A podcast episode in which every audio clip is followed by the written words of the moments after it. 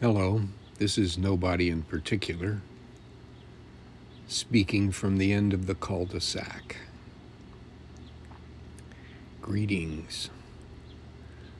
I posted today's work yesterday as a written blog entry, and now I'm going to give a penny's worth home caregivers to you in my voice. The mind of a caregiver, as I speak for myself, can be as jumbled as anyone's mind. Concerned with the cares of the world, distracted by worries for what has been and what will be. The caregiver is responsible to relegate those thoughts to a lower plane of urgency in order to serve the one being cared for.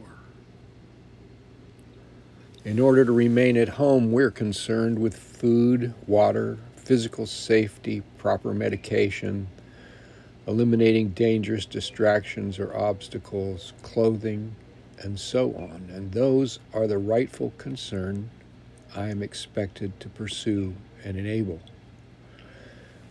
We are on watch to assure that physical safety and emotional comfort are available and at hand.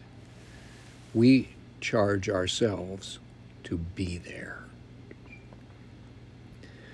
Along Along with physical touch and tone in voice, we use every means to minimize opportunities for confusion and uncertainty leading to anxiety.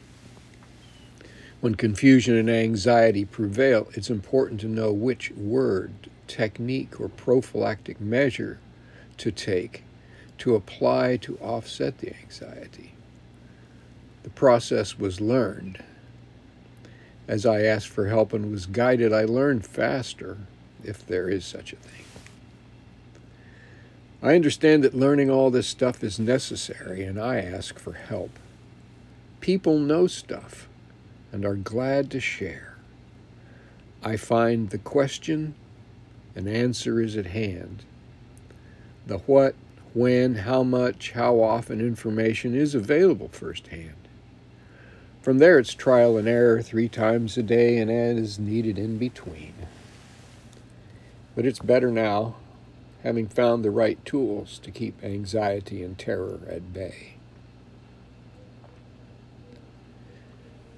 The role of caregiver is broad and wide ranging, and it all goes toward peace and grace and dignity for a better quality of life. Home caregivers are a special subset often caring for a spouse or family member, the home caregiver faces extended periods of isolation in some cases, as well as the stress of 24 hour care ongoing.